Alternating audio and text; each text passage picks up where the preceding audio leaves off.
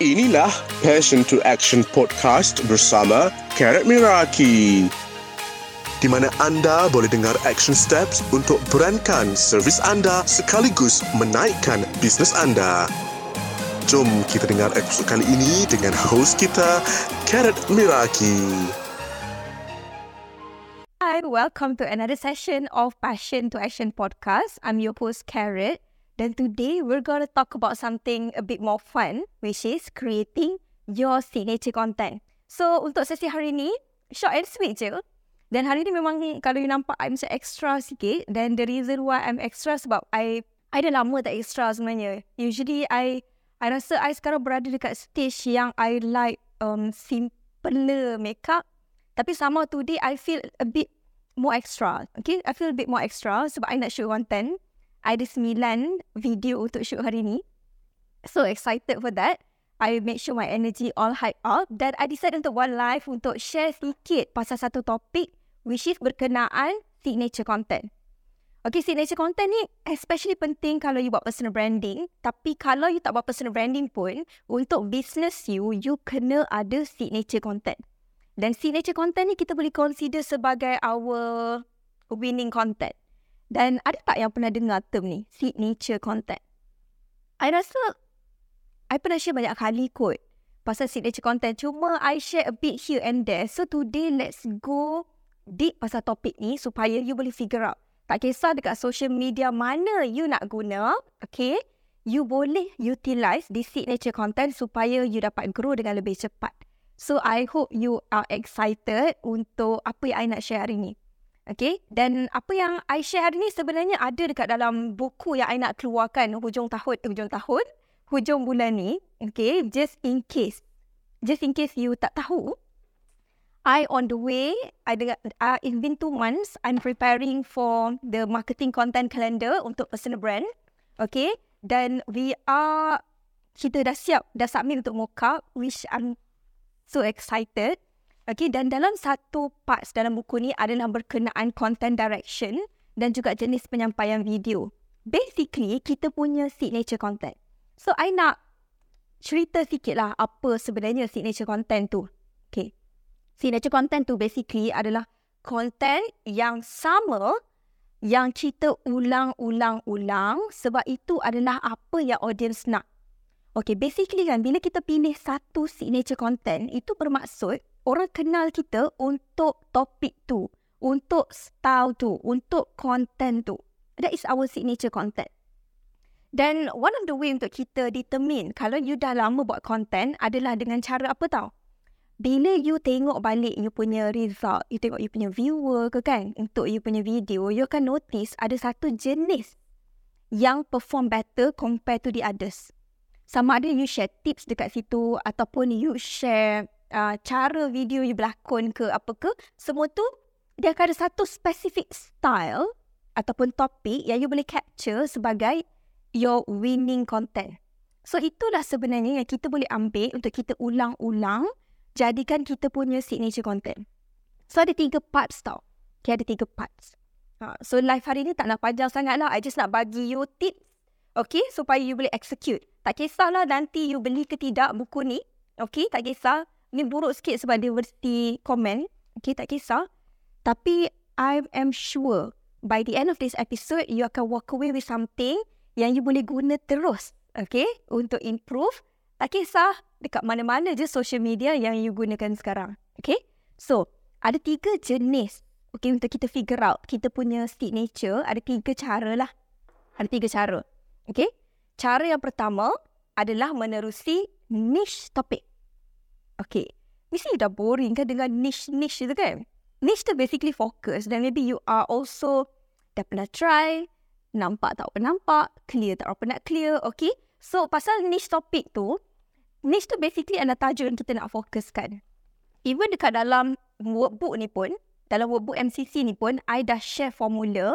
Okay, I boleh share sekarang, tak ada masalah. Okay, I tak gatekeep ya. Formula dia adalah you kena cari expertise, business dengan interest antara dua, okay, adalah niche you. You boleh pilih niche daripada dua kategori ataupun tiga kategori. Ha, okay, dalam ni adalah all the exercises. Itu yang pertama. Niche. Niche ni basically adalah kita punya topik-topik yang kita nak ketengahkan. Macam contohlah kan, I nak fokus kepada topik personal branding. Okay, so I punya niche adalah personal branding contoh. Tapi let's say I nak go deep lagi untuk topik I tu, I boleh share um, apa tips daripada review account personal brand lain yang famous. Uh, so dia jadi satu niche topic. That can become my signature content. Kalau you maybe it's a recipe ataupun uh, video experience ataupun anything. Okay, mengikut kepada kategori you lah. Itu satu. Cara yang kedua adalah daripada content direction. Okay, content direction. Okay, dalam buku ni, I dah breakdown tau. Enam jenis. Okay, enam jenis content direction. Kita go through one by one, okay? Nanti you boleh go through secara lebih mendalam lah. Tapi ada enam jenis. Yang pertama adalah demonstration video demonstration video. Video demo. Okay, ada certain orang, dia thrive ataupun dia suka buat content demo. Demo ni sama lah termasuk eh dengan resepi, termasuk dengan you tunjuk how to video, cara menggunakan sesuatu, cara buat sesuatu, itu semua adalah demonstration video. Okay, dan demo ni dia tak kisah. You nak masak depan kamera ke, you nak buat overview pakai kamera ke, doesn't matter. Okay? So, ini adalah satu kategori. Content direction you adalah demo video. So, kalau you nak master demo video, you nak jadikan ini so next content you, tak ada masalah. Okay? Yang kedua adalah experience video. Okay, experience video ni macam mana? Siapa tahu apa itu experience video? I rasa saya cakap laju lah hari ni. Maybe sebab ada lama tak live kot.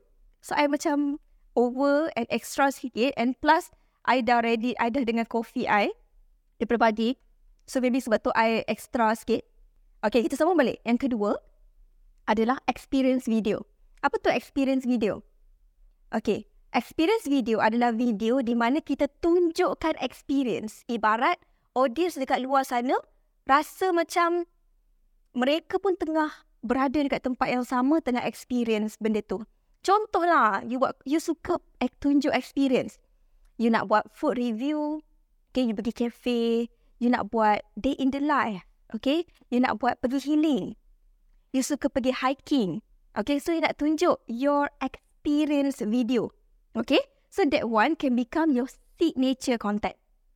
Di mana orang datang dekat you sebab want to see what you experience supaya walaupun mereka dekat rumah, mereka kan boleh rasa juga experience tersebut. Nampak tak? Nampak tak beza dua konten tadi? Okay? Demo adalah konten di mana you tunjuk how to, you tunjuk resepi, you tunjuk cara. Experience adalah you tunjukkan the experience, the vibe. Kalau you pergi festival ke, kalau you jenis selalu keluar lah selain cerita. Orang-orang yang experience video ni, usually orang yang suka keluar. Orang macam I, memang susah nak buat experience video. Sebab I jarang keluar. Okay? So kalau you adalah jenis yang suka keluar, you suka try new foods, you suka try new place, you suka outdoor activities, this can be your signature content. Nampak eh? Okay. Yang ketiga, kategori yang ketiga adalah storytelling video. Storytelling video ni adalah video di mana you bercerita. Dan I'm sure you dah banyak tengok dekat semua social media. Video di mana orang bercakap, tak kisah bercakap macam mana pun tapi dia bercerita. Dia bercerita depan kamera ke, dia buat voice over ke tapi dia bercerita. Okay, dan ada macam-macam jenis cerita yang orang cerita. Cerita daripada pengalaman sendiri, cerita daripada pengalaman dengan kawan, cerita pengalaman dekat sekolah, cerita pengalaman uh, masa ada benda terjadi and then apa yang berlaku seterusnya. There's a lot of story, right? Okay, dan I tahu sekarang ni ramai orang um, capitalize on storytelling. Okay, storytelling. Semua orang, cikgu-cikgu ni akan cakap, kena master storytelling kena bercerita. Kena selalu bercerita. Tapi I get you. I faham. Maybe ada antara you yang rasa macam tak minat nak bercerita. Okay? You bukan jenis yang nak bercerita.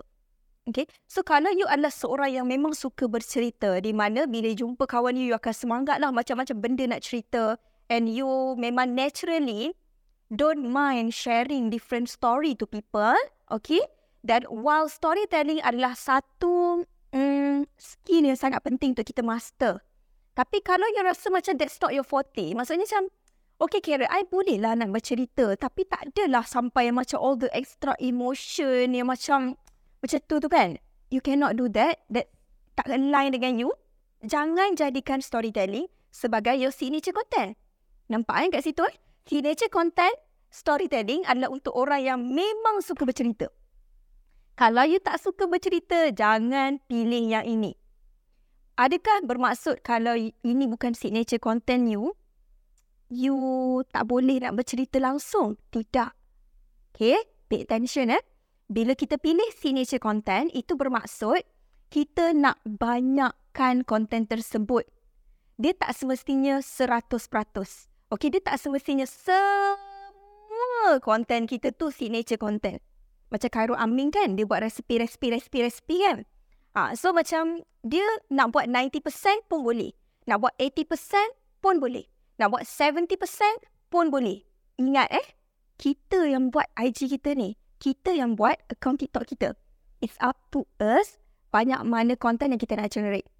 Okay? Tapi apa yang I would recommend, okay, apa yang I would recommend adalah bila kita pilih signature content, minimum go for 70%. Apa maksud 70%? Maksudnya, kalau lah you post satu konten sehari, total sebulan 30 konten, 70% konten tu adalah konten signature. Belajar sesuatu eh so far? Okay? Boleh tak tekan uh, like tu sikit kalau you rasa macam you belajar sesuatu daripada hasil sharing I so far. Kita lagi tiga jenis yang I nak go through. Okay, I harap my energy bring up your energy. Okay, kalau you rasa macam you tengah mandi blues, dari buka live I hari ni, you dengar sharing I today, I hope somehow daripada suara I, okay, you dapat dengar dan you feel um, excited. Can you feel excited untuk just go through this week untuk figure out your signature content? Okay? Alright. So, kita sama balik. Okay, tadi kita recap sikit. Kita recap sikit. Tiga jenis signature content. Yang pertama, demo video. Yang kedua, experience video. Yang ketiga, storytelling video. Okay. So, kita sambung pula yang keempat. Yang keempat adalah educational video. Educational video. I, I, I nak cerita sikit tau. Macam, bila I dah mengajar for the past five, five years. Okay, I dah mengajar social media, content, personal branding for the past five years. Dia banyak benda yang kita belajar dan I banyak benda yang I discover tau. Ada benda yang I kena improve, ada benda yang I kena adjust dan ada benda juga yang okay, masa ni dia betul. And then lepas enam bulan dah tak jadi benda tu, strategi dan sebagainya. So, I nak share sedikit tau pasal topik educate ni. Content educational video sesuai kalau you nak naikkan credibility you untuk untuk diri you, untuk personal brand you. That means, okay, that means kalau you tak suka mengajar, okay, kalau you tak suka educate orang, perlu tak you buat educational video? Bergantung.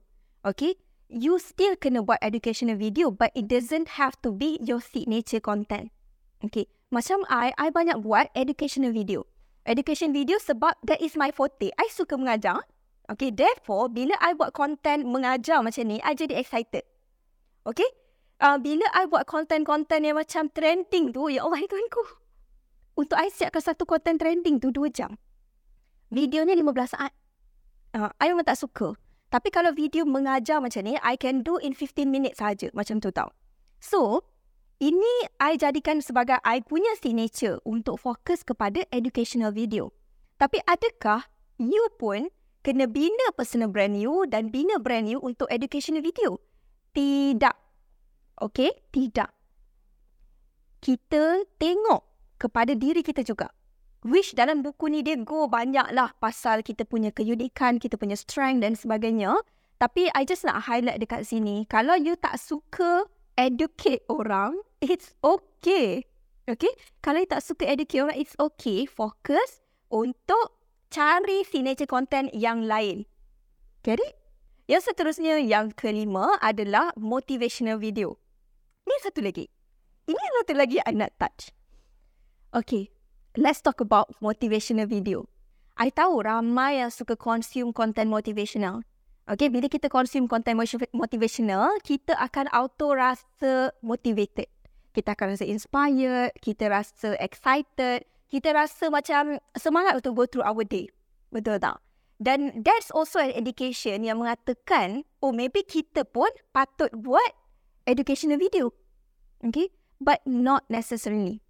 Okay? Educational video, I suka cakap macam ni tau. Sebelum ni, apa yang I akan highlight pasal educational video, dia macam ibarat kita boleh ada tapi dia macam garam sprinkle saja untuk kita sprinkle saja untuk tunjukkan our values tapi untuk today I nak fokuskan kalau you rasa you are a motivated person you rasa you nak share topik personal growth you nak share topik motivation secara besar-besaran okay currently you can do that dengan jadikan content ini sebagai signature content And there are a lot of influencer dan content creator yang fokuskan motivational content sebagai dia punya core content. Core content. And you can do that kalau you nak buat. Okay? So kita tengok ada certain orang dia suka consume tapi not necessarily good at sharing motivational content. Macam I, personally, I ngaku lah. I ngaku. I ngaku, I sangat-sangat suka topik motivational, topik personal growth. Tapi kan, I tak tahu kenapa tau. Ini benda yang I realise over the years. Okay. Bila I bercerita berkenaan topik motivation ataupun bila I bercerita berkenaan topik um, personal growth, kan, kalau benda tu bukan pada productivity, goal setting dan sebagainya, kalau dia ke arah motivasi, okay, I boleh cakap seminit dua je. Lepas tu, I have nothing to say anymore. And it's so weird because I consume motivational content every day. Tapi untuk I share motivational content, dia tak pergi. So, signature content ataupun choosing your content direction, it's all about understanding dekat mana yang you sebenarnya selesa dengan kat mana your strength is. Just because you like it, doesn't mean it should become your signature content. Okay? Alright? Okay. Now, point yang seterusnya yang keenam adalah share opinion video. I mula-mula kan, I, masa I buat this page, kan, masa I buat this page, I macam tak ada nama yang sedap sikit. Faham tak? Tak ada kan nama yang sedap sikit untuk I letak. Tapi, I rasa macam, okay, let's do it in a very simple way. I nak letak nama yang sangat simple. Yang sangat simple. Saya so, macam, so jenis konten yang keenam adalah share opinion video. okay, nama dia tak fancy tapi kita faham lah kan. Okay, apa maksud share opinion video. Basically, dia adalah video di mana you share your opinion. You pernah tak tengok konten di mana ada orang, contoh yang I, I, I tengok hari tu kan? Dia basically nak share opinion dia, kenapa dia berhenti minum kopi uh, dan apa yang uh, berubah selepas dia berhenti minum kopi. And then I tengok video tu tak? And I was like, oh, okay. Because of X, Y, Z lah dia cerita kan. Okay, the point of this content adalah untuk you generate people who have the same thinking and also the same mindset or also the same value. Kita dibesarkan dengan cara yang berlainan. Every single one of us ada cara berfikir yang berlainan. Okay? Kita ada pendapat yang berlainan. I maybe suka macam ni. You maybe tak suka. And it's fine. There is no right or wrong here. Tapi bila you buat content berbentuk share opinion, dia juga kita panggil term technical dia, kita panggil polarizing. Okay, polarizing content. So, content untuk you nyatakan pendapat you supaya orang yang rasa sama pendapat dengan you akan agree dan orang yang tak sama pendapat akan counter. Eh, mana ada macam tu? Ah, dan akan ada conversation yang berlaku. That is share opinion video. So, kalau you adalah seorang yang opinionated, kalau you rasa you adalah seorang yang tak suka the norm, maksudnya macam kenapa orang buat macam tu? Kenapa tak buat macam ni? Okay? You tak suka follow the mainstream. This kind of content is for you. Okay? So you boleh jadikan content signature dengan cara you share opinion pasal benda yang orang lain buat macam ni. I buat macam ni. Kenapa I buat macam ni? Let me tell you why. Okay? Uh, so these are the content yang sesuai untuk opinionated people yang you nak buat content berbentuk polarizing. Okay? So kita recap balik enam jenis uh, enam jenis um, content direction yang you boleh buat. Demo video, experience video, storytelling, educational, motivational ataupun share opinion. Ha, so ini adalah step yang kedua ataupun cara yang kedua untuk you figure out your signature content. Okay? Cara yang ketiga pula adalah daripada yang seterusnya which is jenis penyampaian video. Okay? Ada empat jenis. Ada empat jenis. Yang ni I tak payah pergi panjang-panjang lah. Okay, tak pergi panjang-panjang. I nak shoot content dah kejap lagi pukul 10 ni. I ada 10 minutes je lagi. Okay? Okay. Ada empat jenis um, penyampaian video. Dan kalau you rasa you tak nak jadikan signature menerusi niche topik, tak apa. Okay, boleh pilih mengikut content direction. Ada enam tadi. Okay. Kalau you rasa enam ni pun macam tak sure, you rasa macam, alah carrot. I rasa too restricted lah. Cewa. Contoh, contoh eh. Contoh eh. I rasa too restricted untuk I fokus kepada satu jenis cara saja ataupun I fokus kepada satu topik saja. Maybe you rasa macam tu. It's fine. Ingat, you are building your own personal brand. Okay? I tak perlu dictate pun you kena buat apa. Sebab you yang kena kenal diri you sendiri. Okay? So, nampak tak ada motivasi sikit kat situ dalam 30 saat? Okay. ah, okay. Okay, I kena hyper so I kena shoot video je lagi. Okay. Next one, jenis penyampaian video. Untuk jenis penyampaian video, ada empat jenis. Okay, ini adalah empat jenis yang I nampak over and over and over again dekat semua social media. Apa maksud dia? Maksud dia, bila kita tengok, bila you dah belajar empat ni, empat yang I share ni kan, you akan start to notice tau. Bila you tengok content, tak kisah dekat mana-mana social media, nama tak disebut, kan you akan start to notice, oh ni content macam ni, oh ni content jenis ni, oh ni content jenis ni, oh ni content jenis ni. You start to notice that.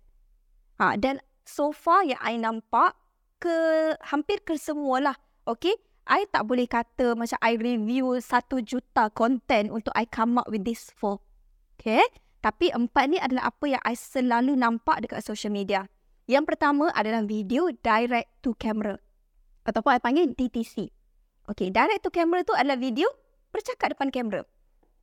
Okay, video bercakap depan kamera. Video di mana kita record bercakap depan kamera. Tak kisahlah you berdiri ke, you tengah buat demo masak ke tapi kamera tu menghadap you dan you tengah bercakap depan kamera. Itu kita panggil direct to camera video. Okay? Macam tadi, content direction tu adalah cara jenis-jenis content. Okay? Sekarang ni kita cerita jenis kita sampaikan ataupun cara kita sampaikan video kita. So kita boleh pilih satu direct to camera. Okay, orang yang patut pilih direct to camera adalah orang yang suka bercakap ataupun boleh bercakap dengan lancar depan kamera. Okay, kalau awkward tu belakang cerita eh, tapi dia boleh bercakap. Okay, so kalau awkward benda tu boleh practice. Okay, benda tu boleh practice. Okay, so direct to camera adalah video bercakap depan kamera. Okay, macam nak tahu ini kelebihan you atau ini yang you sesuai. Tengok karakter you sendiri. I bagi contoh diri I sendiri eh. Macam I, bila I kena shoot jenis konten yang lain, ada tiga konten lagi, okay, ada tiga konten lagi yang I nak share ni kan, ada empat kan total. Bila I nak shoot tiga konten lagi, it takes me longer untuk shoot konten tersebut. Okay, it takes me longer to shoot konten tersebut. Dan I boleh rasa tau, penat. Penat badan tu, I boleh rasa it's so much harder mentally and physically dekat I bila I shoot tiga content lain. That's why I know I punya strength adalah direct to camera video. Maybe it's yours, maybe it's not. You kena figure out. Okay? Yang kedua adalah video role play. Video role play ni adalah video di mana ada dua karakter ataupun satu karakter tapi basically berlakon. Basically berlakon. Okay? So content replay ni sama ada dia berlakon ke ataupun conversation antara two people ataupun ada lima enam karakter, it doesn't matter. Tapi dia adalah content yang bukan direct dekat kamera tapi dia still ada conversation. Okay? Ada conversation. Okay, so video replay ni dia sesuai kalau you rasa macam you suka berlakon ataupun you pandai mimik. You pandai mimik um, intonasi. Okay, ada certain orang, dia boleh tahu bila dia bercerita tu, dia boleh sampaikan suara si A dengan suara si B. Okay, si A ni respon macam ni. Lepas tu si B ni cakap macam ni. Itu semua you boleh try untuk buat role play video. Okay? Yang seterusnya yang ketiga adalah trending content. Trending content basically content yang tak payah bercakap tapi lebih fokus kepada audio. Okay, so ini adalah content di mana you fokus untuk cari audio yang relevan and then you buatlah berlakon ke ataupun anything yang related dengan trending audio tersebut. Okay. Dan bila I cakap trending audio, dia tak semestinya lagu yang tengah trending masa tu. Okay. Dia tak semestinya lagu yang tengah trending masa tu. Trending content, dia fokus kepada any content with audio. Yang bukan daripada you. Bukan original suara you, muka you. Ah Macam tu. Okay, that is trending content. Okay, kita fokus kepada audio lah yang tu. Okay. Yang seterusnya yang keempat adalah voice over video. Video voice over ni adalah video di mana tak nampak muka ataupun tak uh, bukan tak nampak muka, sorry I rephrase. Video voice over adalah content di mana tak semestinya you kena bercakap depan kamera on the spot. So dia boleh jadi macam you berlakon ataupun you buat anything tapi you record voice over tu dan tak top up on top of the video. Ataupun kalau nak tunjuk overview something and then you nak masukkan voice over, you nak buat demo video tadi, nak masukkan voice over, okay? Content voice over ni dia sesuai kalau you nak buat personal brand tapi you tak ready nak munculkan diri. Kalau kita nak cerita pasal awkward ataupun kita nak cerita pasal segan, kita nak cerita pasal tak confident, kita nak cerita pasal tak pandai, cerita ni tak habis. Tak habis. Okay? Kalau kita nak bina personal branding kita, kita kena pilih kita kena buat, lepas tu kita kena master. That's it. Okay? So basically kan, the way I lay out a module dalam, bukan module lah, workbook yang I buat dekat dalam marketing content calendar ni, dia macam ni tau. Mula-mula kita pilih niche kita. Apa area ataupun topik yang kita nak fokuskan. Lepas tu, kita kena pilih apa content direction kita. Yang kita nak jadikan signature content. Adakah kita nak fokus kepada demo experience, storytelling ataupun educational. Okay, kena pilih yang tu. Bila kita dah pilih content direction, baru kita pilih kita punya cara penyampaian. Adakah direct to camera, role play ataupun macam mana. Dan daripada sini, dia stack tau untuk jadi satu content signature. Dan, of course, apa yang I share dalam ni, dia bukan pasal signature content je. Topik hari ni adalah pasal signature content. Tapi, sebab dekat dalam MCC ni, kita fokus untuk bagi content ideas. Okay? Dalam ni ada content ideas banyak. Ada 12 bulan, which is 365 content ideas. So, untuk content-content ideas ni, kita kena decide lah topik kita, niche kita, kita punya content direction dan juga kita punya jenis penyampaian kita. Dan daripada situ baru terhasilnya lah satu video. So, I rasa I dah share banyak hari ni. Okay, lama I tak buat sharing panjang. Dan I harap you dapat banyak value daripada apa yang I share hari ni. Dan of course, at the same time juga, you receive my energy. Okay, you receive my happy Monday energy. Hopefully, you are excited untuk figure out your signature content and try it. Okay? So, I rasa tu saja daripada I. Thank you so much. Okay, for your attention untuk join live I hari ni. I'll see you in the next one. Assalamualaikum. Bye semua.